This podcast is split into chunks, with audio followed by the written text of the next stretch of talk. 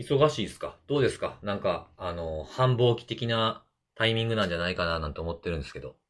なんか、この時期って、うん。毎年だけど、イベントとか多いよな。なんか、あんか確かに。10月ぐらいからふつふつみたいな感じで、11月、まあね、下手したら12月前半ぐらいまで結構こうイベントが多い印象があるんですけど、はい。いや、多いですよ、実際問題。なんか、ネギスさん忙しそいや、そうでもないけど、まあでもなんかイベントとか、うん、なんかこれからも11月もなんか出張がちょいちょいありそうだなみたいな。なんかね、そう、僕もそんな中でちょっとこの間あるセミナーの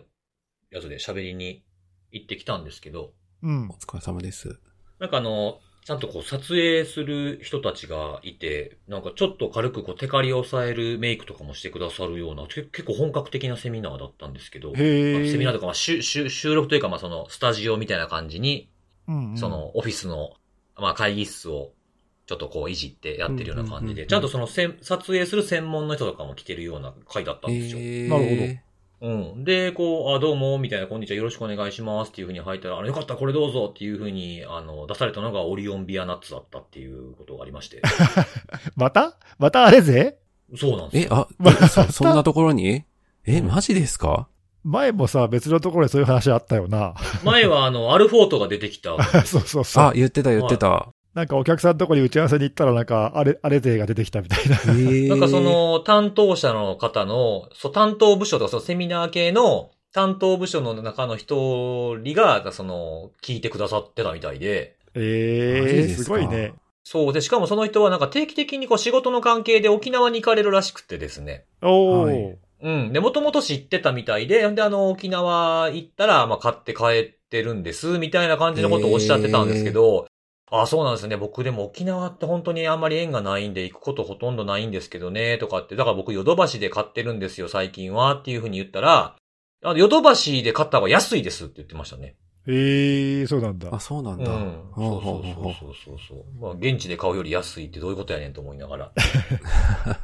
それ、どっちが先なんだろうね、その、もともとさ、あれを聞いてて、あれ勢だから、なんか、辻さんとの仕事の接点ができたのか、仕事の接点があるから、あ、この人がやってるポッドキャストがあって聞いてみるのか、多分ね、あの、多分後者だ。と思うんですけど、あ今回、はいそう、今回、その、まあ、僕にこう、あの、依頼をくださったきっかけになった人っていうのは、もともと僕が知ってる方なんですね。で、あの、じゃあ、この、この人に、そのセキュリティの高齢系の話だったら、この人に頼めばいいんじゃないみたいな連絡しとこうかみたいな感じの流れだったみたいなんですけど、そなんですけど、そこから、まあ、僕のことを調べてくれて、だからその、でもここだから2ヶ月ぐらいじゃないですかね、聞かれているのって。ええいや、でもなんかそういう広がり方もあるんだね。嬉しいじゃん、そうそうそうそう。だから、なんかその他の話題とか出しても結構、あの、知って、知ってた、聞いて、あ、聞いてはる、聞いてくれてはんねんや、みたいな話もありつつ、そうそう。で、しかも、あの、僕と同じプロレスファンだったっていうね。すごいいいねですね。いろいろそういう接点が、ねそう、好きな団体も一緒で、いい出会いがね、縁がありますね。まさ、まさ、まさかのね。うん。うん、そうそうそうそう。なんで、まあちょっと嬉しかったなということもありながら、まあいそい忙しいというか、まあバタバタしてる中にもちょっとこう、ほっこりできたなっていう感じなんですけどね。はい。はい。ということで、お便りが来ております。はい、はいお願いします。はい。えー、154回のセキュリティのあれ聞きました。えー、フィッシングメールは、リンククリックせずに元サイトから辿るというのは心がけていますが、メルマガなどの解約は元サイトから辿り着けないことが多く、解約できずゴミ箱直行しているメールマガとかもありますねっていう、これ結構なんかいい、いい視点やなと思いました。確かに。メルマガの解約って意外と難しいよね。難しい。あの、探せないですよね。どこから解除。そのメールの中に書いてある、ここから、みたいなやつあるじゃないですか。そうそう。はいなんか一応あれなんかさ、そのなんだっけ、ガイドライン的なものが確かあったはずで、はいはい。その配る、その迷惑メールになっちゃいけないから、メールの中かなんかにちゃんと明示しとかなきゃいけないとか、確かあったんじゃなはいい、かとなんか入れ込んどかないといけないみたいなガイドライン的なのがなんかあるんですよね、そういう。確かあるよね。うん。だからまあそこから例えばいけるはずだけど、なんか俺も何回かにやったんだけど、何度やってもなんかうまくいかなかったり、あるいはなんか、か別の設定変えるとまた自動的に有効になっちゃったりとかさ。うんうんうんうんで、そのうち、あの、何、スパムフォルダーとかスパムのフィルターが最近優秀だからさ。はい。目にしなくなっちゃってさ、解約しなくても目に止まんないからさ。そうね結構ね、そっちにね。まあ実質解約しる。てるのと見た目には変わらんっていう、ね。そうなんだよ。うん。でも実はスパムフォルダにせっせせっせと配置されてるっていう。うんうんうん。まあ確かに、これなんかいい視点やなと思いつつも、その、まあ、めゴミ箱に直行しやすいってことから、これ、悪用には使われへんのかなと思ってね。ああ、そうかもしれないね。解約を装うようなメールとかって、あんまり聞かないね。そうそう、あんまり、なんかありそうでなかったというか、気にしたこともなかったなと思ったんですけど、あーあこういう視点はちょっと、僕にとっては、なんか、新鮮やなって思って、ちょっと紹介させていただいたんですけど。なるほどね。確かに。いや、まあでも、そういう使ってきてもおかしくはない手ではあるな。うんそうそうそうそうそう、うんなんかメルマガ何々の解約についてとかね、実在するようなところのね、名前を装ってやれば、そうそう。はい。それからクリックしそうなもんですよね。うん、うん、うん。まあ、じあの、優先順位的にはやっぱりこう、あの、あなたのパスワードが侵害を受けましたほどは緊急性がないからっていうのもあるかもしれないですけどね、こういうのが使われない。あまあね、確かにそのメルマガをたまたま読んでいる人で、しかも解約したいっていう人にしか響かないからな。そうそうそうそうそうそう。うん。まあでもあってもおかしくないかなとは思います。そうです。ね。はい。うん。はい。で、えっ、と、同じくフィッシング関係なんですけども、えっ、と、まあ、お客様が不在のためにお荷物を持ち帰りました。こちらにてご確認くださいなんていうやつが SMS にはよく来るというか、まあ、SNS、あの、ツイッターとかで見ててもこんなん来たみたいな感じで上げてる方結構いらっしゃいますよね。昔からあるよね。そうそうそう。でそうですねこれを指してですね、ここまであからさまなフィッシングがまだ存在しているとは、点々点と少し、えー衝撃でしたが、こんなのが未だに出回ってるのは裏を返せば、まだまだこれで引っかかる人が日本にたくさんおるんやで、ということなのでしょうかというお便りなんですけれども。まあその通りだと思うんですよね。うんうん。なんか、この辺の話はよく言いますけど、こんなん引っかかるやつおんのんかっていう風なやつは目にしてる時点で多分やってる側としては費用対効果が悪くないから続いてるわけで、なんかこんなん引っかかるようなやつがあかんとかっていうぐらいだったら、なんかその近くの人に気をつけた方がいいよぐらい言ってあげた方がいいんじゃないかななんて僕は思いますけどね。これ、ちょっと私悔しいなって思うのが実はあって、うん。はい。あの、SMS で届いたって報告してる人未だにたくさんいらっしゃるじゃないですか。はいはい。あの、思い出してほしいんですけど、スミッシング対策の取り組みを強化するっていうのをキャリアが3月とか4月ぐらいから始めてたじゃないですか。うんうん。だからそれがまだ十分に機能しきっていないんだなっていうところが、まあおそらくは、あの、いたちごっこのように、迂回方法をきっとやってる側もたくさん検証してやってるんだとは思うんですけども、うんうん。まあそこがやっぱりちょっとなかなか効果が出てないんだなっていうのはちょっと悔しいところではありますね。あー確かにね。前紹介しましたもんね、このポッドキャストでもね。なんかこの間、あの、10月の27日付かなんかで、あの、ドコモが安心セキュリティっていうなんか迷惑 SMS 対策の優勝の、なんか月額、月額220円か何かのサービス始めてましたよね。あ、そうなんですね。初回の60日かなんかは無料で使えるみたいなやつで、そういうやつをまあ始めるみたいなことも出ていましたけどね。いやもう、みんな、何回も言ってくるけど、やめよう、SMS。おっと、S、すぐなんかやめようとするじゃないですか。SMS もやめる、メメールもやめるです。やめよう、SMS はもう本当に。たまになんか PHP やめるとか言う人もいますからね、この世界には。それだいぶ前のやつじゃないですか。うん、そうそうそう。あとはストラッツやめるとかね。やめようって言ってもね、結構使ってる人がいるのは、まあ、承知は承知だけどそうです、ね。うんはい。やめない限り、なくせないよな、これは。まあ、そうですね。うんはい。まあ、やめた後に、じゃあ次のプラットフォームにはだ大丈夫なんかいいう別の議論もありますけどね。うんまあ、それはそれでこう、ね、一個ずつやっていくしかないっていうかさ。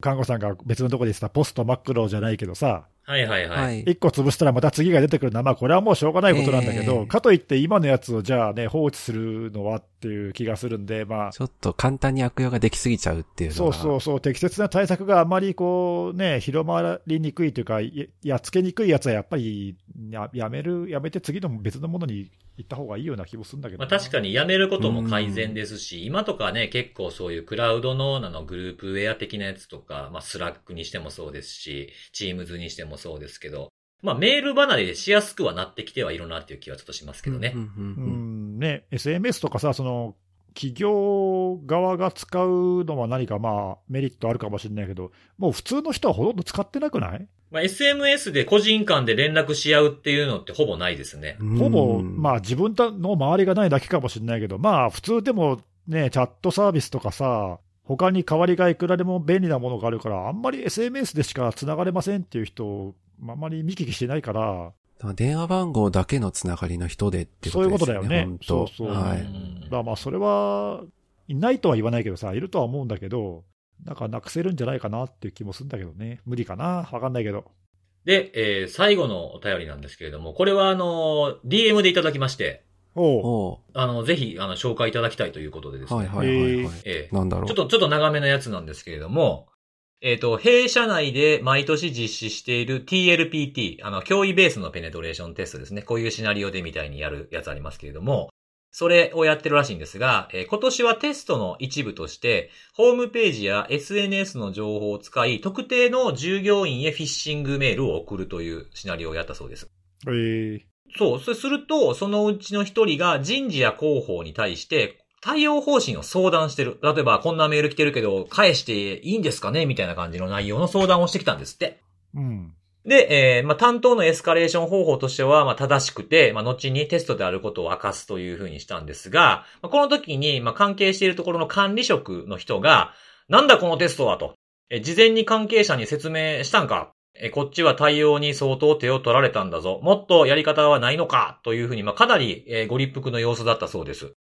で、まあ、真摯に説明してその場を収まったのですが、こちらの本音としては、まあ、いやいや、マネージメント層の対応や判断も含めてテストだと。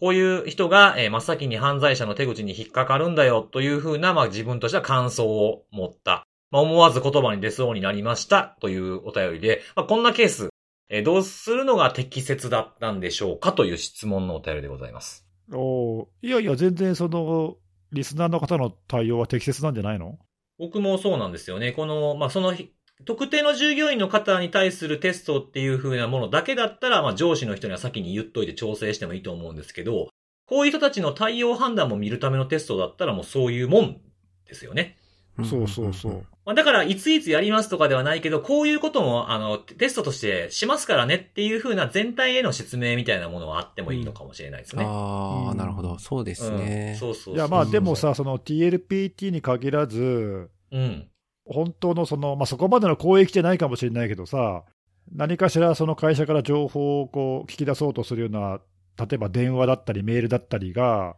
うんうん。まあ、なんか代表電話にかかってきたり、その広報とか人事とか、外向けに活動してる人のところに来るっていうのは、まあよくある話だかよら、そうですね。そこは、はい、結構聞きますね。そうそう、で、それを実際に被害が出る前に、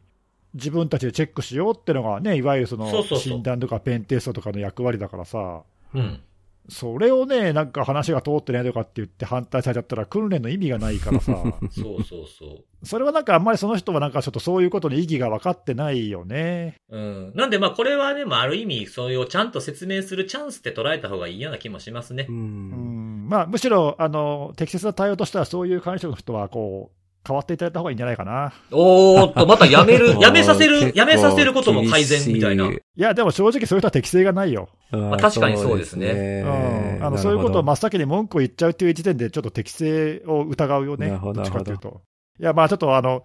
他人の会社なんで言いたい放題言ってますけど、今日はなかなかの感じできますね、今日はね。いや、でもね、す絶対こういうのね、身近にもいいるはずだよね。いや、そうだと思いますよ。よくある話なんじゃないかなと思いますね。首変えるは言い過ぎだけどさ、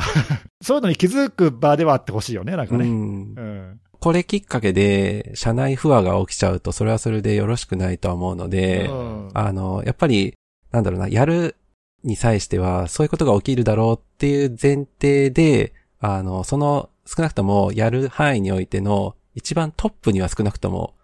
了解を取っておくっていうところは大事かなと。そうね。そうですはいね。。うんその下が、まあ、揉めたし、揉めたとしても、その上層がしっかり握れていれば、うんうんまあ、あの、大きなトラブルには発展しないだろうとは思うので、そうですね。火消しをするときのキーマンは押さえとくってことは大事ですよね。逆にこれはなんかこういう人の理解をちゃんと得なければいけないっていう、このテストをする側の訓練にもなったんじゃないかななんては。まあ、ちょっとカチンとくるかもしんないですけど、いや、やってみて初めて分かったことだと思うんですよ、これって。うん。あと他にもこういう同じような理解の人って多分一人だけじゃないと思うんで、おそらく。うんええそうですね。だからまあそういう訓練の意義っていうのは、まあ、あ後付けでもいいけど、今後もやりますよ、こういう意義がありますよっていうのは、まあ言っといた方がいいかもしれないな、それは。そうですそうですそうですね。あ、あとやっぱりやりっぱが良くないかなとは思っていて、やった後しっかりフィードバックっていうんですかね。あの、それは返してあげるっていうのは大事かなと思いますね。うん。どういう効果があったのかとかね、そういうものがないとね、効果測定した結果がないと良くないので。いや、でもなんかちゃんとそういうテストをやってるところがあって、ですね。それは素晴らしいね。素晴らしいですね。そうそうそうで、これもなかなか、こういうのはもうなかなか出てこない事例というかね、これはありがたいですね。こういう生の声というか。うんはい。はい。ありがとうございます。もし何か、あの、表で言いにくいことがあれば、あの、ハッシュタグつけてじゃなくても僕にとかの DM でもいいので、はい。あの、扱いに困るやつはちょっとやめてほしいなと思うんですけど。そうね。はい。こういう、まあ、事例だとかね。うんうん。多分、そのさ、事例として中身は紹介してほしいけど、自分が言ってるってことはね、できれば言いたくないっていうのはあるよね。それはね。うん。まあ、それは確かにわかる。うん。うん。まあでもそういう情報こそ結構なんか共有すると役立つとか、へえ、他はこうやってんねや、みたいになると思うので。はいはい。そうなんだよね。じゃあ、私も辻さんに DM 送ろいや、それはもう普通に連絡、電話してきてよ。なんでそこで DM 送るのよ。はい。ということで、お便りは以上でございます。はいありがとうございあの、もし気になることがあれば、ハッシュタグセキュリティのあれを、えーつけてツイートいただければ、ここで拾うかもしれませんし、拾ったら、えーステッカーの印刷コードを差し上げたいなと思っております。はい。お待ちしております。ということで、じゃあ今日もセキュリティのお話をしていこうかと思うんですけども、今日はそうですね、トップバッター、じゃあネギスさんから行きましょうかね。おはい。トップバッター。じゃあ、えー、私、リードスソムリエの出番がやってまいりました。お、来ましたね、ソムリう。エ。た今週もちょっとまあ、リードス絡みで興味を引いたネタがあったので、紹介したいんですけども、えー、と、何かというと、えールーメンテクノロジーズっていう、まあ、通信会社のブログの記事で、えーまあ、ここでも何回か取り上げてるけど、その UDP を使ったリフレクション攻撃に使われる、うまあ、特定のプロトコルについて、えーまあ、ちょっと解説した記事がありましたというので、まあ、UDP のリフレクションはね、あの、今更だけど、踏み台として使われるところに、まあ、UDP のパケット投げると、それが増幅されてレスポンスが返ってきて、で、まあ、送信元を狙いたい相手に偽装しておくと、まあ、それがたくさん飛んでって、リード攻撃になりますみたいなね。はい。まあ、そういうまあ反射攻撃なんだけど、で、その中でもいろいろ、例えば DNS とか NTP とかこれまでにもいろいろ使われてるんだけど、今回取り上げるのは、その CLDAP っていう、まあ、UDP の389番のポートを使うプロトコルで、これまあ、あんまりそのまあ馴染みはないのかなっていう気がするけど、まあ、名前の通り、ディレクトリーサービスの LDAP の、まあ、UDP 版のプロトコルなんだよね。で、まあ普段あんまり使うことはないかもしれないけど、まあ、この DDoS 攻撃の踏み台としてはよく使われるやつで、まあ、増幅率もまあ大体60倍ぐらいとか、まあ、比較的こう使い勝手がいいというか、まあまあ手頃なでかさですね。うん、まあそこそこ大きいので、結構使われますねと。で、これ、もともと2016年ぐらいに赤米が最初にあのこういう悪用があるよっていうのを報告をしたのがきっかけで、で、まあ、それ以来注目されるようになったんだけど、まあ、一度そこで報告されて目立ったのもあって、まあなんかね、年々数としてはそんなにこう増えてないとか、むしろ減ってたらしいのね、全体としては。うん。なんだけど、まあ、このルーメンテクノロジーズの観測というか、あの報告では、2020年ぐらいから結構 DDoS 攻撃にまたよく使われるようになって、で最近はその、まあ、いわゆるリフレクターって呼ぶけども、踏み台として使うことができるインターネット上のその CLDAP のプロトコルに応答するやつっていうのがまあ増えていると。で、数でいうと、過去1年間で7000台ぐらいあったのが、だいたい1万2000台ぐらいにこう6割ぐらい増加してるっていう話なのね。めっちゃ増えてますね。うん、すごい増えてるよね。で、ちょっと、あの、この数字が本当に信用できるか分かんなかったんで、ちょっと他データがないかなと思って調べてみたんだけど、そしたらね、あの、シャドウサーバーのスキャン、まあ、あそこも結構スキャンを定期的にやってデータ出してくれてんだけど、はいはい。はい。そこ調べたら、ちょっと数字違うんだけど、1年間で9000だったのが、今、直近で1万3000っていう数字が出ていて、まあまあ近い数字かなという感じなんで、そうでうん、まあおおよそやっぱりだから5、6割増えていて、なおかつ今1万2000から3000体ぐらいがインターネット上で、まあ悪用可能な状態にありますと。まあこういう状況はおそらくどうも確からしいねというのが分かりましたと。で、国別で見るとね、分布は、まああの、大体こういうのってそうなんだけど、アメリカがダントツで多くて、はい。で、まあ、次いでブラジルとドイツがちょっと多いかなぐらいで、まあ、それ以外でもでも結構世界中に分布していて、まあまあ、広く1万台ぐらいがそうやってあるのねという状況ですと。でね、興味深いのは、ちょっと、あの、まあ、ここら辺の分布までは大体さ、スキャンやってれるデータとか他にもあるから、まあ、目にする機会あるんだけども、うん。はいちょ。っと今回の記事で面白かったのはね、その、見つかったその1万2000台ぐらい、彼らが、その、ルーメンテクノロジーが把握してるやつが、生存期間が長いか短いかっていうのを、まあ、調べてるのね。ずっと動いてる時間の長さ。そうそうそうそう。うん上が、上がってる長さね。はいはいはい。そうそう。で、これが結構面白くって、内訳を見るとね、大体12%ぐらいが1週間以内に消えているということなんで、まあ、うん。生存期間が比較的短いと。で、これに3ヶ月以内っていうのをちょっと加えると、全部の48%を占めてるんで、おおよそ半分を占めてるのね。うん。うーん。ということは、でも逆に言うと、残りの半分は3ヶ月以上ずーっもとう、ずっと動いてるってことですよね。うんで、特にひどいのは1年以上続いてるやつが14%もあって、あ、一週間より多いんや、じゃあ。うん、結構だから生存期間が長いそのリフレクターがいるっていうことが分かりましたと。で、まあ、その彼らの分析では、そのまあざっくり大きくね、そのすごい短いやつとすげえ長いやつってこう分けるとすると、その短いやつは多分おそらくその設定ミスだかなんだか分かんないけども、検証用に間違ってあげちゃったとかね、まあ、よくあるじゃん、そういうの。ああ、ありますね。うん。この間も辻さんが話してたけど、そのアセットディスカバリーとかで見つけて、なんとかしなきゃいけないやつで、そういうやつよね、要するに。はい。うっかり意図しないで公開しちゃいましたみたいなのが多分あって、で、そういうやつはおそらくまあ1週間以内とか、まあお遅くても1、2ヶ月とかわかんないけど、まあ気づかなくてもね、テストが終わったら下がるっていうのもあるでしょうしね。そうそう、まあだからそういうタイミングで多分なくなるんでしょうと。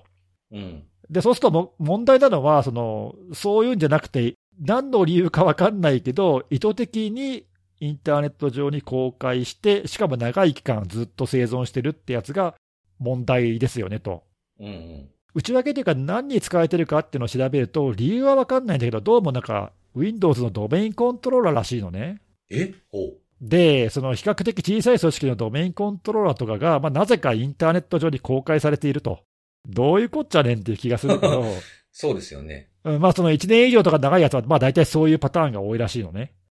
で、なおかつ、こういうその期間が長いやつっていうのは、まあ、あの当たり前というか、容易に想像がつくけど、DDoS 攻撃にも、こう、それなりに頻繁に利用されている。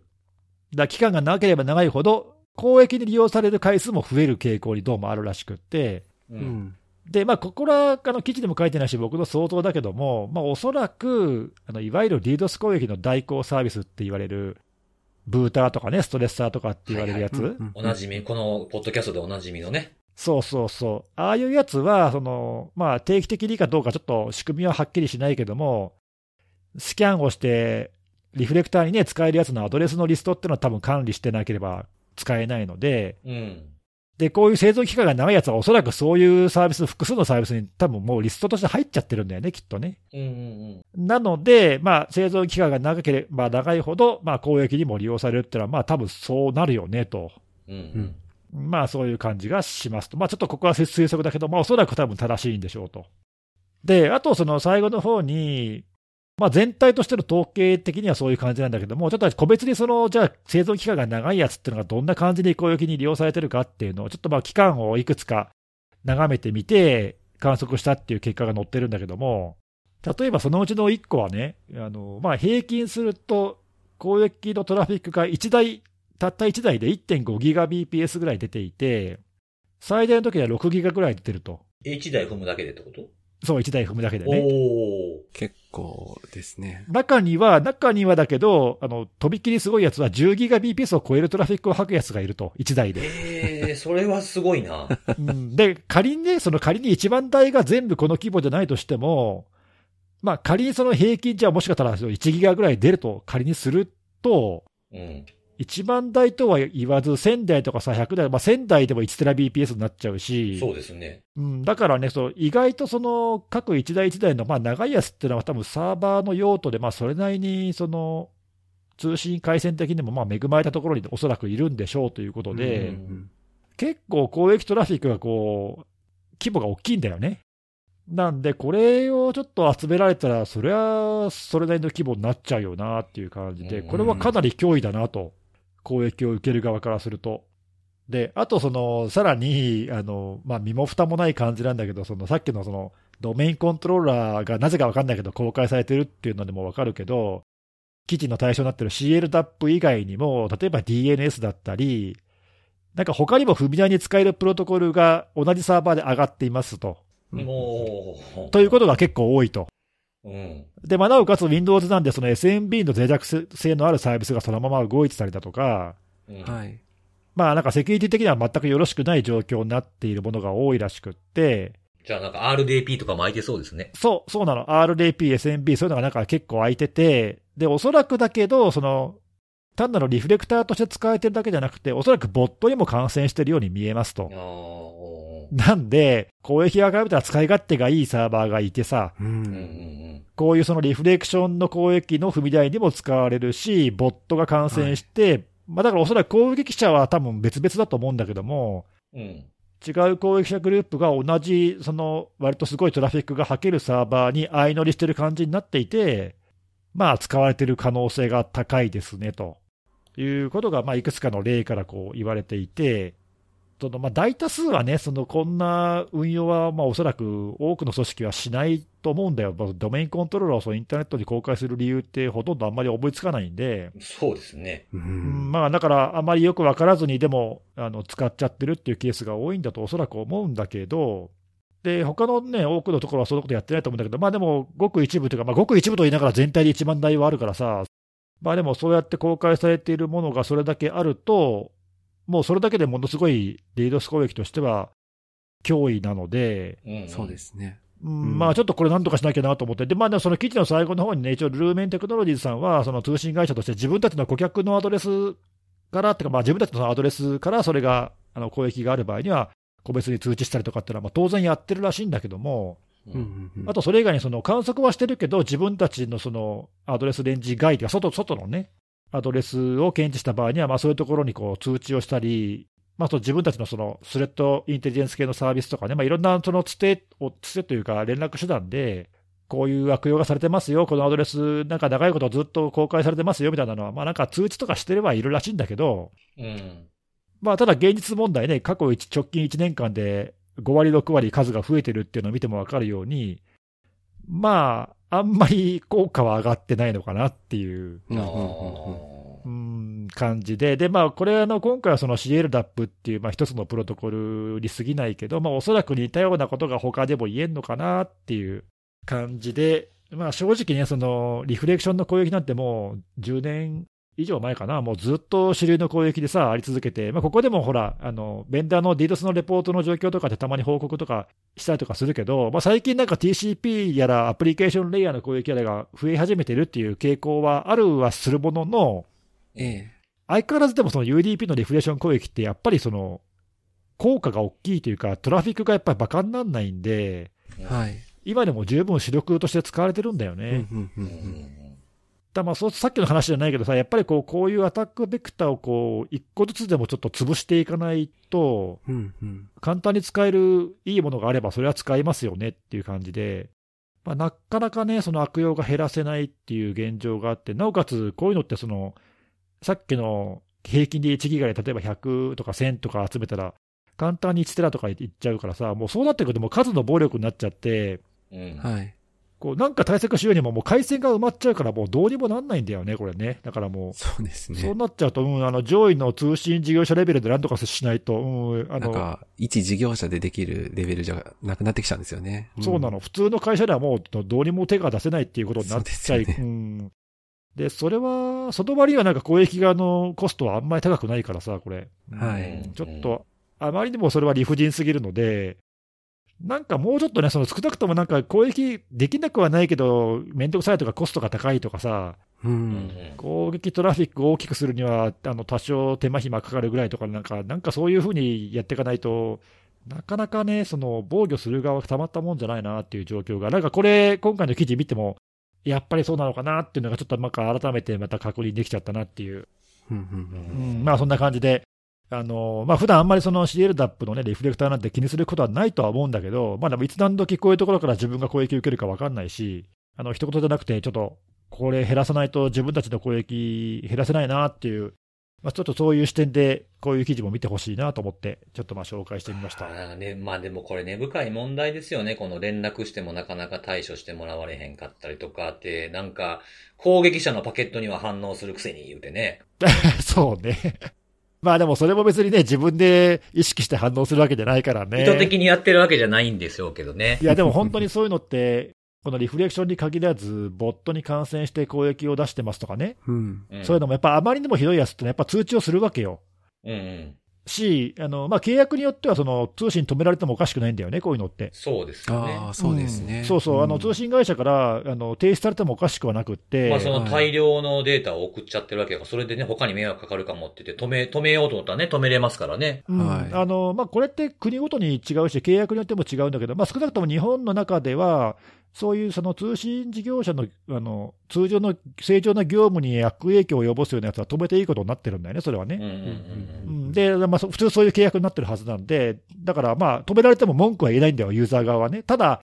あのよほどでないと止めないけどもなかなかでき、ないですよね、止める側としてもね。うん正直だからね、そうやって止められてしまって、通信に影響が出ないと、多分気づかないんだようんうんね。うん。そうですね。まあそうですね。ん目に見えないですもんね。なんか連絡来ても気づいてないかもしれないしね。普段だから自分が、まあ、ドス攻撃って言ってもその、ね、ずーっと打ち続けてるわけでもないから、うんはい。だし、まあ、そんなにトラフィックが大きくなければ、あんまり自分の利用者側から見たらさ、そんなに影響が見えないとすると、うん。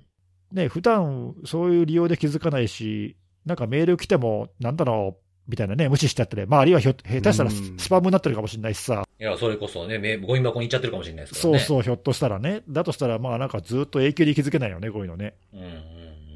まあなんかどうも、まあちょっとまあ個別の事情は正直わかんないけど、まあでもおそらくそういうようななんか理由があってね、なんかなくならないのかなっていうと、まあ確かにそうすると辻さんが言うみたいに根深い問題だよね、これね。んそうですね。。ちなみに日本って、あ、ありそうだったんですいや、かその日本も一応ね、ちょっと微妙に多くはないけど、それなりにあるね。ええあ、あるんだ。なるほど。だそういうのもあの、日本だけ例外というわけでもないというか。なるほど。まあでも少ないけどね、他に比べればかなり圧倒的に少ない。うん。あ、けどゼロではないってことですね。ゼロではないね。まあね、踏めるものが国内に少なくても、海外の踏めるやつから日本に対して来る可能性はかか変わらないですからね。あ、それは全然あるね。うんあそうですねそうですようんうんこれ、ちょっと僕ね、僕聞きの漏らしたのかもしれないですけど、この CLDAP っていうのはこの減少傾向にずっとあったわけですよね。その昔2016年ぐらいの赤前が言い出してから。そうだね、あのちょっとあの過去1年よりももっと古いデータっていうのは、確認できるものがパッとなかったんで、本当に減ってきたかどうかっていうのはちょっと確認できなかったんだけど、ああ、そうなんですね。記事の中で言ってるところだと、あの AD のそのドメインのサービスっていうのがあって、まあ、外に公開するのはちょっとにわかにあまり信じがたいようなサービスじゃないですか。それが増えてきた背景とかっていうのがなんかあるんですかね？あのそれが増えてきたかどうかは分かんないの。ああ、はいはいはい。全体としての数は増えてるけども、さっき言ったみたいに、その生存期間が短いやつが増えてるかもしれないんで、ああ、そうかそうか、そういうことか。うん、その長く、長く残って1年以上続いてるやつっていうのは、おそらくだから数の増減にはおそらく寄与していないから、うんうんうんうんうん。うん、だそういうのはなぜそのドメインコントロールなんかをインターネット越しで公開状態で1年以上もずっと運用して、まあでも1年続いてるってことは、多分その前からずっと運用してるんだと思うんだよな、きっと。で、だからそれ以外のものがなぜこんなに増えてるかっていうのは、ちょっと正直よくわかんないね。増加要因があんまはっきりしないよね、これね。うんうんうんううん。ん。いや、やっぱりあれですね、その自分たちの資産を管理するっていうのは、こういう人に迷惑をかけないためにも重要かもしれないですね。そうなんだよね。でもなかなかみんなさ、その自分が直接被害を被れば敏感に気づくけど、誰かに迷惑をかけている、その踏み台になってるっていう状況っていうのは、なかなかちょっとさ、能動的にアクション取りづらいというか、取りづらいというか、積極的にやろうっていうモチベーションになかなかつながりにくいよね。そこが問題なんだよね。なんかメールのね、その、ブラックリストとかあるじゃないですか。はいはい。ああいう感じの、なんか DDoS ブラックリストみたいなものってないんですかね？あー、アビューズのリストみたいな？いや、まあ、ないことはないよね。ないことはないメ。ールのブラックリスト載っちゃうとメール送れなくなるじゃないですか。うん、ないことはないけど、そうね、そこまでの効果があるものっていうのはないね。ただそ、そこのリストに載ったら、その、他が全部通信を拒否してさ、どこにも通信できなくなるみたいなね、そういう、そういう感じでしょ？イイメージで言うと。そうそう。例えば、例えば強力なことを言えばそうですよね。うん、だよね。うん、そうそう。それぐらいのなんかデメリットがあれば、多分ね、対処するよね、きっとね。うんまあでもまあそこまで、そこまでしてもなーっていうのもな、あるんですけどね。そこまでなんかこう、無理にするのもあんまいいのかっていう議論ももちろんあると思いますしね。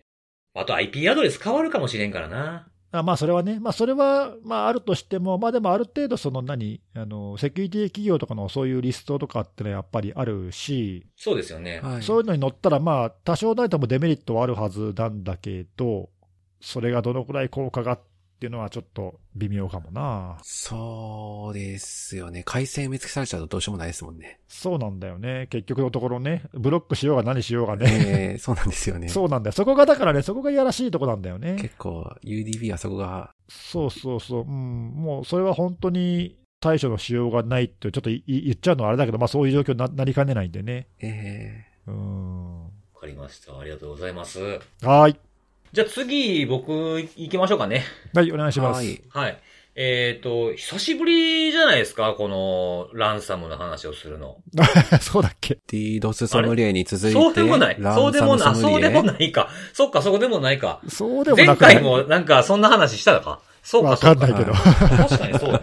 なんかぜ前回はなんかリクエストやったんでなんかランサム喋った気してなかったのかもしれないですけど、前回もランサムの関係の話してたわ。ごめんなさい、ごめんなとなんさい。なくね、なんとなく。うんはい。はい。で、今日はですね、あの、ほら、僕はあの、ランサムのね、あの、リークサイトチェックして、なんか記録しては、その結果とかをここで話したりとかしてるじゃないですか。はい。で、その時ってその、その会社の業種とかっていうのも確認するので、必ずそのリークのされた組織のサイトっていうのは必ず見るようにしてるんですよ。全部。おうおうまあ、たまにあの、その、なんていうか、対応中の時は、ジオロケーションで、あの、弾かれて、自国しかアクセスできないようにとかっていうのもあるんですけど、それも、ちゃんとあの、違うところを経由して見てる、まあ見てるんですね。うん。で、あの、その、そこの中でですね、たまにそういうのを見てると、あの、まあ、リークの前とかに、まあ、こういうことが起きてますみたいな、その、リリースを出してる場合も中にはあるんですよ。おうさ、先にね。そうそうそうそう。で、うんうんそこで、あの、それでまあそのリークを知ってみたら、もう対応し始めてたみたいなことがよくあるんですよ。ちょ、あ、ちょ、ちょこちょこあるんですよね。で、今回も見てて、そのトップページを、を全、全特会というか、もうこのことだけ、この事故に、事故の対応してますっていうのの内容しかを、内容しかトップページに出さないようにしてる組織があったので、今回そちらの対応内容をちょっと紹介しようかなと思います。はいはい。で、あの、その組織っていうのが、あの、M デーモンテクノロジーズっていうところなんですけども、これアメリカの、えーテキサスに拠点を置いている企業で、メールとか、それに関係する、まあ、メールのセキュリティソフトウェアを開発している会社なんですよね。まあ、メールサーバーとか、あとそういうメールのゲートウェイとかですかね。あとはあの、アンチウイルスとかも作ってたりもするんですよね。あ、そうなんだ。へえ。そうそうそうそう。M デーモンアンチウイルスっていう製品もあるんですよ。それそれで、まあ、あの、大体そうですね、なんかその140カ国以上で使われてるらしくて、結構なんかユーザーが何千という組織というふうに説明には書いてあったんですけども、実績も20年ぐらいある実績で、僕もなんかどっかでこの名前見かけたような気するなぐらいの感じの名前でもあって、日本にも代理店があるところなんですね。で、ここが、あの、まあ、ランサムの、えーまあ、いわゆる二重脅迫というか、ネットワーク侵入型のランサムに、16日ですね、10月の16日に、えー攻撃を受けてたみたいで、で、えー17日にもう処方を出してると。おう早いね。そう。で、えっと、まあ、いろんな、あの、告知をしてるんですけども、20日にはもう復旧を、あの、し始めているという告知を出してるんですね。おうで、あのーランサムギャングがリークをしたのは23日なので、まあ、リークを待ってからこういう状況を報告する組織もあるんですけど、それよりも前に、ランサムグループがリークをする頃にはもう復旧を始まってたみたいな感じのぐらいで、結構スピード感のある対応しているところでした。そうだね。で、まあ、ざっくり、まあ、まあ、こんな感じの流れだったんですけども、外から見える部分でどういう対応をしたのかっていうところで、えー、まあ、良かったところとか、こういうこと言ってましたみたいなことを参考になるかなと思って紹介しようと思ってるんですけど、はい。はい。まずは、まあ、自分たちのウェブサイトで発信っていうふうなところで、まあ、トップページを全部、あの、この事件のことを告知するページにガサッと変えているっていうふうなことと、あとは自分たちの対応の方針というか、目的みたいなものがしっかりと記述されているんですね。あの、ご迷惑をおかけしますとかそういうものではなくて、まあ、自分たちが優先することは、既存のソフトウェアユーザーへの混乱を最小限に抑えることですというふうなことを明確に書いているところがちょっといいんじゃないかな、なんていうふうに思いました。で、あとは僕がこれよく言いますけど、そこの自分たちの、えー、リソースだけではなくて、SNS での情報発信をしていると。で、まあ、使ってる SNS は、まあ、主に2つリンク貼られてたんですけども、1つは、あの、えっ、と、Facebook。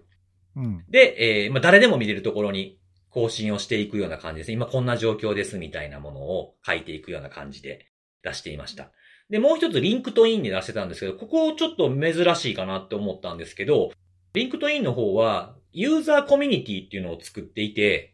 入りたいですというふうに言って入った人だけが見れるようなところなんですよね。それってもともとそのコミュニティは事件前からあったの？ありました、ありました。ああ、なるほどね。あ、じゃあ、そういうビジネスのユーザー向けにそういうのもともと作ってた、だからやり取りはあったそうそうそう。わけだね。多分ユーザーグループみたいな感じなのかもしれないですけど、まあ、そういう企業結構あるよね。そうそう、メールで発信するだけじゃなくてこういうのもしてたのかもしれないですよね。なるほど。うん。そう。なので、まあこれ、本当にユーザーに必要なことはここで、だけで流すとかっていうようなことをし、中は見えないのでしてるかどうかわかんないですけど、そういうふうな用途に分けているのかなという気もしました。あと、対応とかもしてるかもしれないですよね。そこで。うんうん。うんこれちょっとユニークな、えー、あんまり見ないパターンかなってちょっと思いましたね。はい。で、あとはそのページの中で、あのーまあ、Q&A っていうのを用意してくれてたんですけど、そこに書いてた内容が、えー、まず原因のことですね。IT システムとウェブサイトが停止している原因って何なんですか？っていうようなところに関しては、もうランサムウェアですというふうに、あの、どのランサムかとかまでは書いてなかったですけど、まあ、ランサムウェアですというふうにちゃんと明記されていました。で、あとは攻撃にその対処、この今後対処していくために、今どんな行動を取ってますか？っていう質問を、まあ自分たちで QA として作ってるんですけど、これ対応状況の説明ですね。一つは今優先していることっていうのはそのソフトウェアのライセンスのアクティベーションができなくなっているので、それの復旧を最優先にしていますっていうふうなことが書いてあるのとともに、えー CISA と FBI にも報告しましたみたいな。日本だったらあの、近くの警察署に被害届を出しましたみたいなものだと思うんですけど、そういうことも漏れなく書いてある感じでした。で、あとは、えっと、復旧に役立つためのバックアップってちゃんと取ってるんですかっていうふうなことに関しては、まあ、ちゃんとバックアップはあるので、それを元に戻していきます。というふうなことを書いてありまして、まあ、もちろん予期せぬこともあるかもしれないので、そこは慎重に進める所存でございますみたいなことが書いてありました。で、あとはあれですね、ソフトウェア、その自分たちのその開発して、えー、販売しているソフトウェアのライセンスに関するような QA がその後いくつか書いてあって、このソフトウェアっていうのはそのインストール、えー、するときには問題ないですかとか、別途アクションが必要ですかみたいなことに関しての質問のところは、えー、ライセンスをその認証するようなシステムのところは遅延が起きる可能性がありますみたいなことが書いてあって、これなんか DNS を変更したそうなんですね、今回の事件を受けて。うん。うん。それでちょっとあの、地域によったらまだ DNS が通らない場合ももしかしたらあるかもしれませんみたいなことを書いてありましたね。あとは、その、新しいバージョンをインストールすることとか、既存のライセンスを追加することはできますかとかいうふうなことも書いてあって、あの、インストールはできるんだけども、その、新規ライセンスを追加するとか、アップグレードは今のところできませんとかっていう、まあ、使っている人向けとか、今後使おうとしている人向けとかの回答が主にいくつか並んでいる感じでしたね。で、あとは、その、この攻撃自体は、この M デーモンの製品を使っている顧客にも影響するんですか？みたいなことが書いてあったんですが、それは明確にしないと。まあ、自分たちのみに影響していると。で、あとはまあそのインストーラーとかがなんか侵害を受けてるんじゃないかみたいなことを懸念するような質問も一応 QA には書いてあって、あの、インストーラーが影響を受けていないことは、その署名の検証によりしっかり確認できているので大丈夫ですというふうなことが書いてありました。なるほど。サプライチェーンアタック的な何かだね、そういうのはね。そうそうそうそうそうそう。いうこともちゃんと考慮して回答されているという。十分あり得るもんね、そういうのね。そうそうそうそう。まあ、この辺はなんか想像力ですよね。そのユーザーが何を懸念するかっていうふうなとこかな。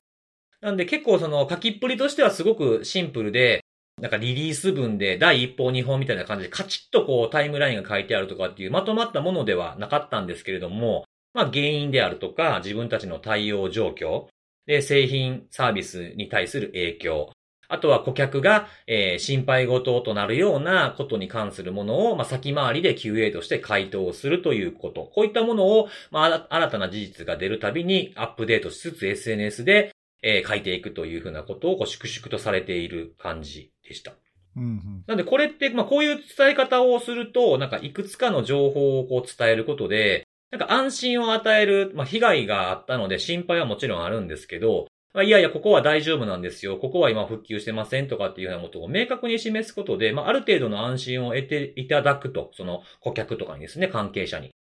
と同時に、なんかこの被害の影響がそのバックアップがあるとかないとかって、なんかあんまり書かないことが多いようなイメージがあるんですけど、ちゃんとあって戻してますっていうふうなことをすると、まあ、被害の影響が最悪のケースではないんだなってことが伝わっていいんじゃないかなっていうのをこれ見てちょっと思いました。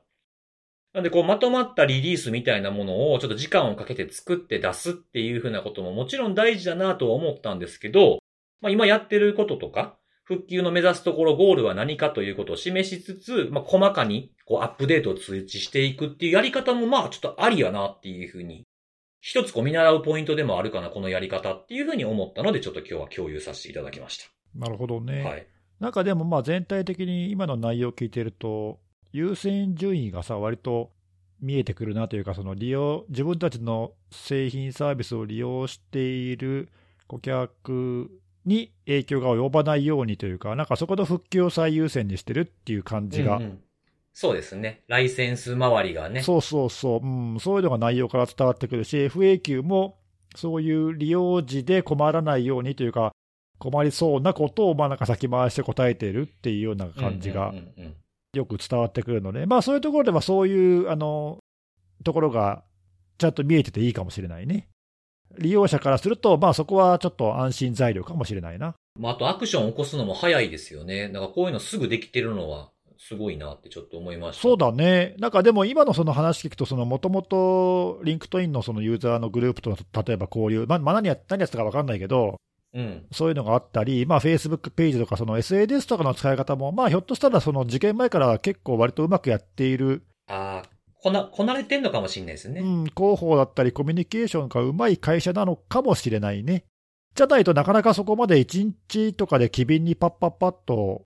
対外的な対応ができなくてもおかしくはないよね。なんか今、その、ネギスさんがその、こなれ、そのユーザーコミュニティでっていう風に言ってたんですけど、あの、まあ、以前からあったって僕言ったじゃないですか。うん。ちなみにこのユーザーグループ自体は2009年に作られてるんですよね。ああ、だいぶ昔からあるんだね。そうそう。で、メンバーがもう1000人、1300人以上いるようなグループで、まあまあ全員が喋ってるとは限らないと思うんですけど、まあ結構、あの、長く続けてるみたいですね。うーん、なるほどね。うん。なかなかちょっと参考になるなと思いました。時々、辻さん、こういうの、その、このあれとか、あるいはまあセミナーとかでもさ、はい。自己対応として、まあ、結構見習うべきところが多いなっていう事例を紹介してくれてるじゃない、まあ、主に海外かもしれないけど、まあそうですね。でまあ、やっぱりなんかこう、そういうこう対外的な発信のチャンネルの使い方だったり、動きがこう素早かったり、まあ、おそらくだけど、外から見えないけど、おそらく内部でのそのなんか横の多分情報共有とかが素早く適切だったり、わかんないけど、うんうんうん。なんかそのあたりはおそらく共通する何かがあるんだろうね。そういう対応が良さそうに見えるところっていうのはさ。まあ、あとはなんかその、やっぱユーザーコミュニティで、まあ中身見えへんからなんとも言えませんけど、ここに上がった質問で回答できるものは QA に追加していってるとかもあるかもしれないですね。うん。あとその、ね、その過去のっていうかこれまでの既存の事例で、例えばランサムウェアさっきさっきの話じゃないけどさ、サプライチェーンアタックとかも実際にまああったわけで、うんうんうんカスヤさんの事例とかね、他うん。にもさ、はいはいはいはい。うんうん。ね、そこの利用者とか最終的に攻撃の被害に遭ったみたいなのがあったりとか、あるいはそのさっきのそのインストーラーどうですかみたいなやつも、まあ、過去にそういうような事例とかがまああるわけじゃない？うん。だまあだからそういうのを見ると、いや、だから意外とそういうこう過去起きていて、顧客が気にしそうだっていうのを結構抑えているなっていう感じもするね。確かに確かに。うん、だからそういうところがその、まあ、もしかしたら顧客から直接聞いてるやつを反映してるのかもしれないし、うんうん。自分たちでそういう他社の事例から学んできた、なんか積み重ねてきたものがあるのかもしれないし、まあでも何かしらそういうのはありそうだよね。そうですね。まあでもシンプルながら結果的にいいいい流れにできてるなっていうのは思いましたね。なるほど、なるほど。まあちょっとわかんないけど、まあひょっとしたらこういう感じだと、顧客とか、まああるいはなんだ、メディアとか、専門家とかわかんないけど、いい対応ななんじゃないの？っていうふうに見てもらえるかもしれないな。そうですね。はい、なるほどね。ああと一個ね、ちょっとこ、まあ、こぼれ話というか、おまけというほどではないんですけど、はい。あの、ランサムのリークサイトって、まあ、すごいシンプルなリークサイトもあれば、あの、そこの組織のロゴとかを掲載するサイトとかもあるんですよね。うん。で、今回のところは、なぜか、この、あの、今のトップページのスクショが載せられてましたね。ロゴじゃなくて、なんでやろうなっていうふうに思ったんですけども、そう、そういうのをしてて珍しいパターンもあるもんやなと思いながら見てたんですけどね。はい。なんでかはわからないですけどね。まあ、そんな珍しいとこもあったというおまけでございましなるほど。はい。た。はいな。かなかちょっといろいろ学ぶべきところが多い事例でしたね。そうですね。はいはい。はい。ありがとうございますがとうございます。はい。ということで、えー、最後は菅野さんですね。お願いします。えー、では私最後はですね、あの、11月来月ですけども、あの、アメリカで中間選挙予定されてますよね。そういう時期か。はいうん。そうなんです。うんそんな時期なんです。で、やっぱり選挙というと、あの、やっぱりついて回るのが、あの、いわゆるフェイクニュースとか、デマとか、まあそういったのを使って選挙結果に影響を及ぼそうと言われているような、まあそういった活動が行われているんじゃないかっていうのは、まあ随分前からも言われてはいて、まあいわゆるインフルエンスオペレーションって言われているものではございますけども、先日ですね、マンディアントがアメリカの中間選挙を含めて、まあこのアメリカに対して、まあそういったインフルエンスオペレーションをやっている活動という形で、あの、ドラゴンブリッジっていう名前の、えーグループが、まあそういった内容を行ってますよっていうのをブログに上げておられたので、今日はちょっとその内容を紹介したいなと思ってるんですけども、もともとドラゴンブリッジ自体は、あの、今回ポッと出てきたものではなくて、結構前からあってですね、2019年6月から、まあ結構活動、あの、マンディアントとしては活動を確認しているというもので、割と幅広なんですよね。あの、例えば2019年6月、もう本当に最初に確認された時としては、香港の抗議活動に対しての、まあ、インフルエンスオペレーション。はい。まあそういう時期でしたね。はい。ありましたね。あとは最近なんかでは、えー、レアアースと呼ばれている、えーそういったものに対しての採掘を行っている企業に対しての活動であったりとか、で、まあ今回はアメリカっていうわけですけど、まあまあ割と幅広に、まあ手広くやってるなという印象ではありつつ、まあ内容から察するに、いわゆる中国に近い、えーグループという形で、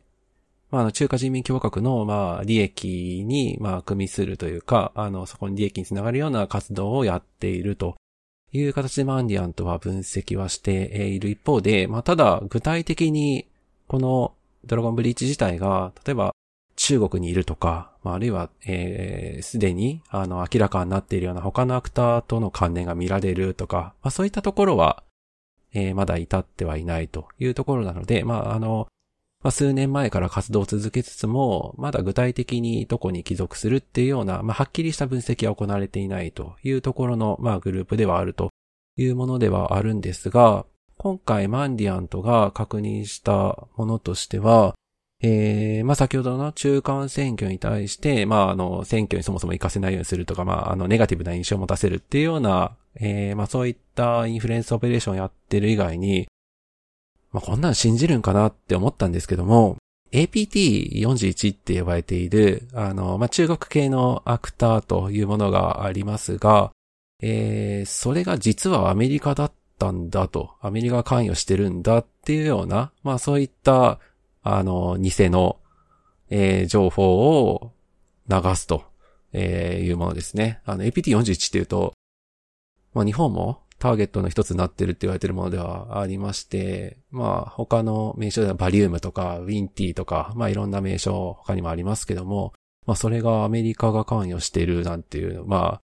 受けてる側からするとにわかには信じられない。なんか一回アメリカが結構前になんか何人かこの APT41 だって起訴してましたよね。はい。2020年に5人起訴。はいはい。それが実はアメリカが裏でっていうふうなことを流してると。はいはいはい。で、あとは最近あった話としては、えー、ウクライナ情勢に関連するものとして、あの、ノルドストリームって言われるパイプラインですね、ガスの。それで爆破、爆破というか、あの、爆発事故があったわけですけども、まああれ、まあ、未だにどこの国がやったとか、何が原因だったっていうのは明らかになってないんですが、えー、アメリカが関与したという話を、まあ、流しているという、まあ、そういった話っていうのが、今回の活動としては、えー確認されてるよっていう話を、えー出してると。で、えーその中で、まあ、このグループにおいてはだとは思うんですけども、まあ、手口としても、あのーまあ、これまで見られたものとは、異なる新しいものっていうのも見られているというところで、例えば、先ほどの APT41 なんかに関連するところとしては、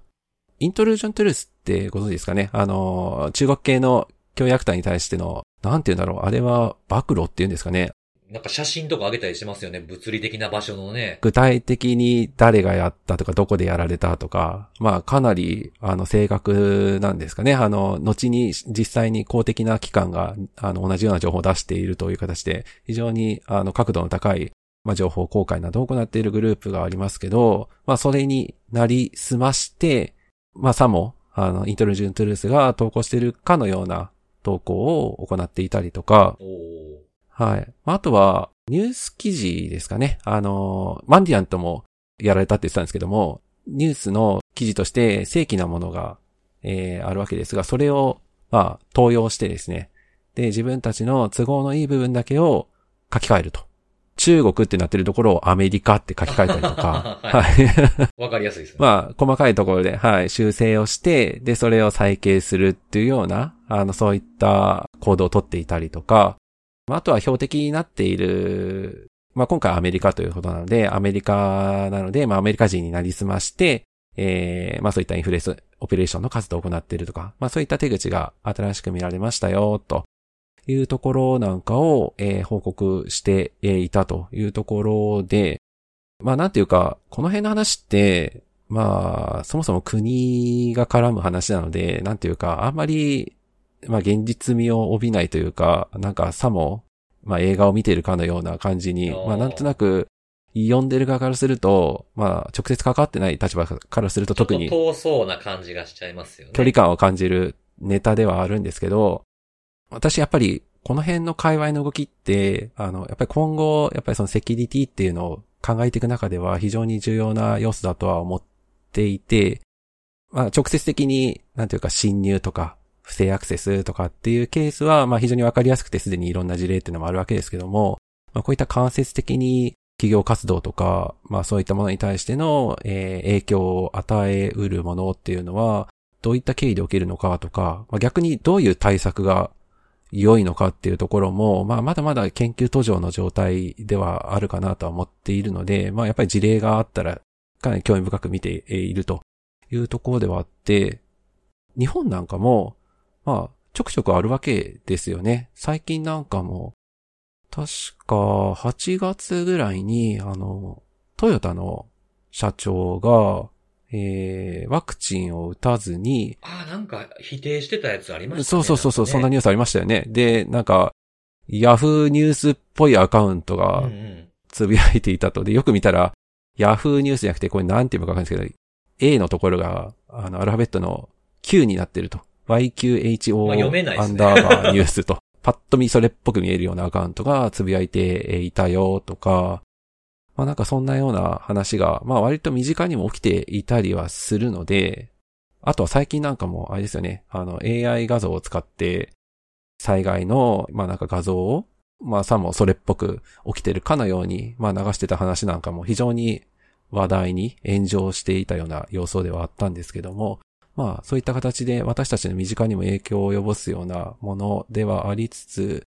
まあ、具体的にじゃあどう気をつけるかっていうのは結構難しいところではあって、まあそれこそあの不審なメールに気をつけましょうぐらいな トーンでしか今のところなんていうか特に私たち自身のレベルになってくると結構きついところではあるので、まあ結構この辺の対策とかっていうのは、まあ実際に自分たちがやられるというのと、自分たちがそれに影響を及ぼされないようにするためにっていう、まあ二つの観点からも考えていく必要があるなっていうのは、常々ちょっとまあ今回のこの事例を見ても改めて思ったところです。陰謀論的なやつとかに落とし込むと僕たちも関係してくるものもあるかもしれないですもんね。よく流れてきますもんね。なんかツイッターとか見てると。そうですね。まあ応用はいくらでもできますもんね、こんなのね。まあ、今回はたまたま国絡みでっていうふうにあったけど、もっと、ええー、自分たちの生活に落とし込んだことをしたときに大丈夫かどうかってことですよね。そうですね。はい。まあさっきも言った通り、あの、まあ、ドラゴンブリーチ自体も手広くやってるので、うん、まあ日本の企業が対象になったら、なっててもおかしくはないというところも、まあ企業というか、まあ地域というか、やり方、やりようは、辻さんおっしゃったように、いくらでも応用が効くので、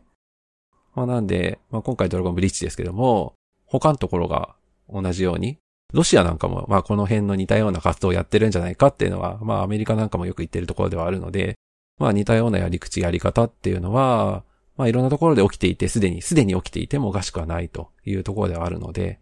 まあ注意、特にしていかないといけない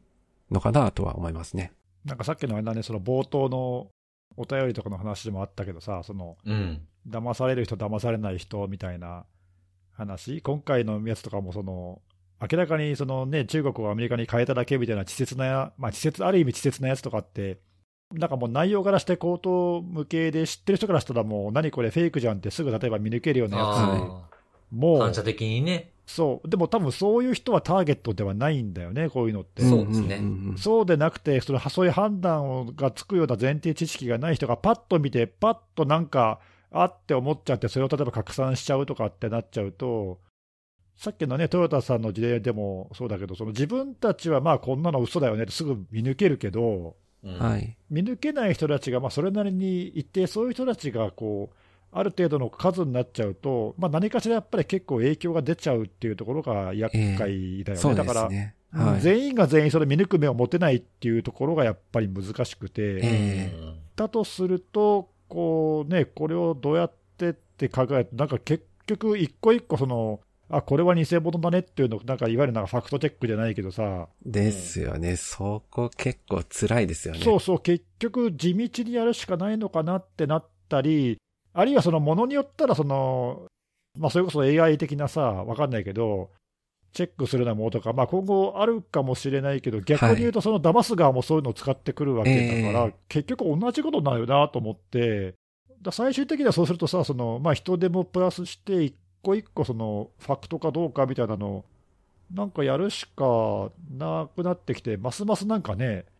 そういう、なんかそういうこと自体がもうなんか疑心暗鬼になっちゃって、まあはいそうなってる時点で、まあ、あるある意味成功じゃない、なんか、そうなんですよ。そうそうはい。一個ずつこれは信用できるのかとかって言ってる時点でもうなんか成功してるから、はい。う。いや、そういうところがこう厄介だよね、しかも厄介だし、ね、なんかちょっと僕ら、若干その平和ボケしてるというか、なんとなくこういうのはあアメリカの話でしょみたいな感じに片付けがちだけど、はい。そうじゃないよっていうね、さっきの看護さんの指摘なんかは、はい。なんかね、あのいや、そうだよねって耳が痛いけど、果たしてそれをどのくらいの人がこう自分のこととして考えているかっていうのは、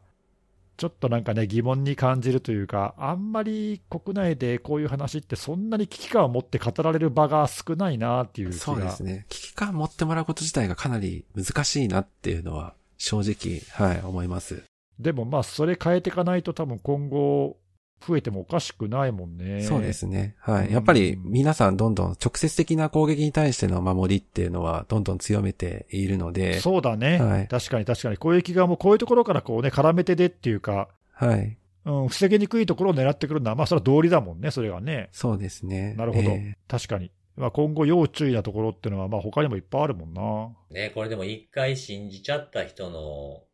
思ってることを上書き、正しいことで上書きするのってめっちゃ大変な時もありますよね。ああ、そうだね、それは他でもよく見るよね、なんかね、訂正法がなかなかね、伝わりにくいっていうのはあるもんね。伝わりにくいっていうのもあるし、例えばその、いや、それはちょっと事実誤認じゃないのとか、フェイクニュース信じたって、信じちゃってんじゃないのっていう風な人に、いやいや、それは違ってこうなんだよとかって、えじゃあそれは誰が言ってんの？いやいや、ちゃんとこの国の公的なところで言ってるからって言ったとしても、いや、それは国の陰謀だって言われたら、どうしようもなくなってく、つ、積んじゃう時もあるので、結構難、難儀やなと思いますね。ですね。もう本当 COVID-19 でよく見たケースですよね。それは本当そうにそう。陰謀論って結局、その、騙されてる側は騙されてると思ってないから思っね。てないんですよね。それでそれを信じ込んだら、それ以外のものが全部嘘だと思い込まれてしまうと、こっちもなんかね、立証できなくなってくるんですよ、だんだんね。そうだね。はいうんだからまあ、そういうものをなんかこう助長するようなこういう活動っていうのはちょっと脅威だよね。いや、本当そうですね、なんか。ううんんはいあんまりこう、舐めてかかったらあかんような感じの物事やなと思いますね。はい。まあ幸い、まだドラゴンブリッジのさっきあのお話ししたケースは、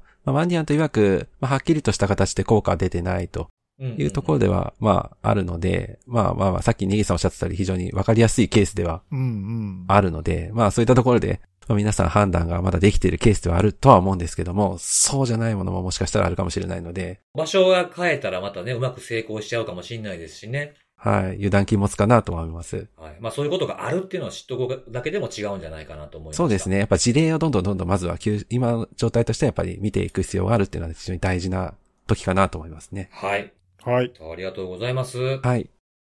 ということで、今日も、えー3つのセキュリティの話をしてきたんですけども、最後に、えっ、と、おすすめのあれなんですが、はい。はい。過去にですね、僕一回、ビタプラスっていうのを紹介したの覚えてます？え、なんか名前に聞き覚えがあるけど、うん。もしかすると僕ね、ビタプラスじゃなくてビタって言っちゃったかもしんないんですけど、うん。うん、ビタなのかビータなのかわかんないですけど、あのー缶詰ではなくて、この、プラスチックの、まあ、カップみたいなのにフルーツが入ってて、うんうん。ああ、なんか覚えてる覚えてる。うん。あの、レッドグレープフルーツとかバレンシアオレンジとかあって、ライチが期間限定で美味しかったですとかっていう話をしたような気がしなくもないんですけど、はいはいは。はいでね、これ、あの、ライチは期間限定やったとしても、あの、うちの近所にあるそのコンビニいくつかありますけども、そこに置いてあるのは、あの、レッドグレープフルーツとバレンシアオレンジが、あの、種類、あの、種で置いてあったんですよ。ほう。うん。で、ある日から、レッドグレープフルーツしかなくなっちゃって、1、2週間経っても、レッドグレープフルーツだけなんですよ。おう。はい。嫌やわ、思って。ほんなら、最近ね、あの、マンゴーが入りまして。お、お、新製品。そうそうそう。で、マンゴーはもともとあったやつなんですけど、入ってなかったんですよね。あ、そういうことですか。ほうほう。そうそうそう。で、まあ、マンゴーもね、なんか結構食べてみたらあっさりめで、なんかこう、マンゴー独特の渋みみたいな感じもあんまりなくて、ちょっとヨーグルトでも混ぜて食べたら美味しいんちゃうかみたいなやつが入ったんですよ。おういいね。で、それを、えー入るきっかけを作ったのは、まあ僕なんですよ。うん。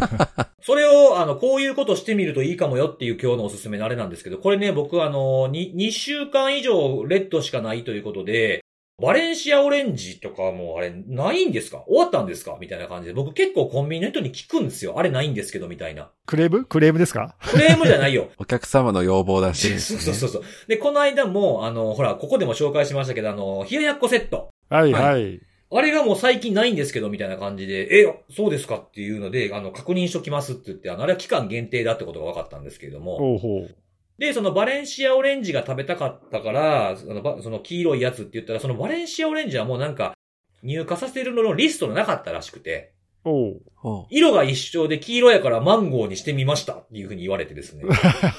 なるほど。そうそうそう。結構なんかね、そのコンビニのその店員の方の中には、まあ社員だったりする方も、あのレジの対応とかしてる場合もあるので、その人が意外と仕入れ担当だったりする時もあるんですよ。ああ、なるほどね。そう。だからそういうなんか要望みたいなのがあったら、なんかちょっと気軽に聞いてみてもいいかもしれないですよ。あ意外と届きやすいかもしれないと。そうそうそう。なんか前もなんかコーコーヒーが2日連続買いに行ってなかったんですよ、パックのコーヒーが。おう。はい。最近コーヒー全然なくないですかって言ったら、あ、じゃあちょっとちゃんとややっときますね、みたいな感じで、あの、その3日後に当たる日には、コーヒーのパックの列が2列に変わってたんですよ。結構、あの、雑談とかもするんですよ。深夜とかに行った時は。ああ、なるほどね。あまあ、そういう時間帯にもよるかもね。そうそう、混んでる時はさすがにあれなんですけど、長くいらっしゃる方とかは結構顔見知りになってきたりとかもするし、僕結構コンビニの人と話するんですよ、昔から。そうなんだ。うん。コミュ障のくせに。そうなんですよ。コミュ障なんですけど、なぜかね、コンビニの人とは仲良く。ただあれですよ、ちゃんとそれに言ったからにはちゃんと買いますからね、僕、入ってたやつに関してはね。あー。まあ、でも、ある意味、健全な関係かもね。その、利用者が求めるものを伝え、それを提供するっていうね。そうそうそうそう。うんだからなんかちょっと自分の気に入ったものとかなかったら、なんかまあ、え失礼な感じに話しかけるのはもちろんダメですけど、なんかそう、これってどう、なくなくなったんですかね？なんかすごい気に入ってたんですけど、みたいな感じで話しかけるコミュニケーションもいいんじゃないかなと思うんですよ。それならまあ、クレームとは思わないよな。はい。そうそうそうそう。いや、もう全然そんなもうあれですよ。あの、そんな上から行きませんからね、僕。そんな。日本一感じのいいセキュリティ技術者目指してるわけですから。誰か言ってくれてるそれ。僕が、僕、僕が。自称かい自称ですか？目指してるっていうだけです。ああ、まあまあ、確かに。はい。はいそうそう。そういうのもあ、そういうなんか人の、人の距離が遠いって言うでしょ最近よく。言いますか？そういうなんか、よく言いませんか？なんかちょっとしたことでもこう話してみるっていうのもいいんじゃないかなって思うわけですよ。なるほどねう。んうんうん。はい何かしら新たな発見もあるかもしれませんよというところの、まあ、おすすめがそういう話しかけてみるということでございました。はい。はい。ということで、以上でございます。また来週のお楽しみです。バイバイ。バイバーイ。